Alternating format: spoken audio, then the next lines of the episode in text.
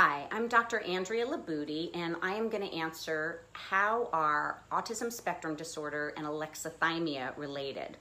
Now, alexithymia is described or defined as the inability to um, identify and describe emotions. Now, the only way really the two conditions are related, if you really um, break down the definition, is an autistic person may have an inability to express their emotions autistic people can feel emotions, they have emotions. Um, you know, this whole idea of them lacking empathy and being able to feel is com- completely wrong. Um, but they do have an inability to express because they have um, often language deficits and inability um, with re- expressive language.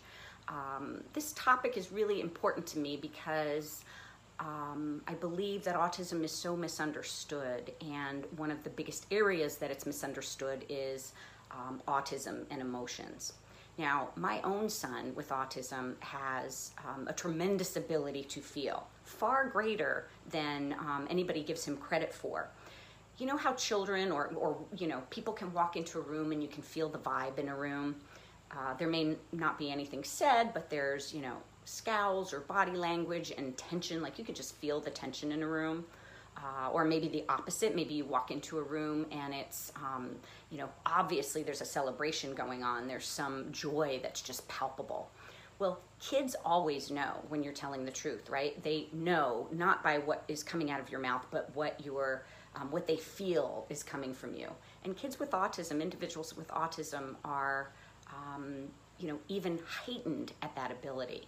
And I want to cite a research study that was done in 2007. It was published in the um, Frontiers in Neuroscience. It was called the Intense World Syndrome.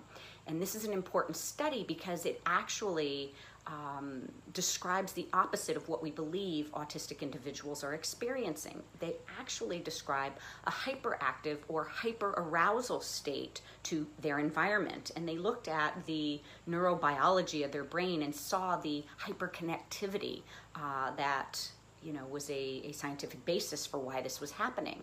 So I'm answering this topic because I want people to understand um, and debunk the myth that people with autism lack empathy, lack feelings, are not able to have feelings or express feelings. Just look at behaviors, okay?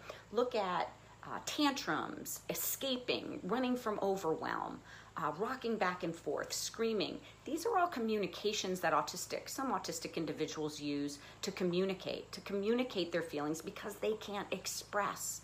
But I guarantee you, um, you know, based on my own observations with my son and my private practice uh, helping children with autism, but also in reading books written by uh, especially nonverbal autistic people, they understand and feel everything, but their bodies do not give them an opportunity to um, express and let us know that they get it. So, if I could tell the world one thing based on this question, um, which led me to this uh, this one thing that I would like the world to know or embrace about autism is this: what you see on the outside is not what's going on on the inside of an autistic individual. So that hands down is across the board, including including emotions, including empathy. So please approach your uh, child or your student with the uh, assumption that they feel and understand everything because then your relationship with them will shift. So I am here um, really because I want to change how the world looks at autism. So if you'd like my answer, you can get more information that's related to this type of uh, uh new paradigm view if you want um, about uh, approaching people with autism on my website. It's www.andrealibutti.com, which is A N D R E A L I B U T T com. Would love to hear any comments about um, your perspective on my answer. Thank you. Have a great day.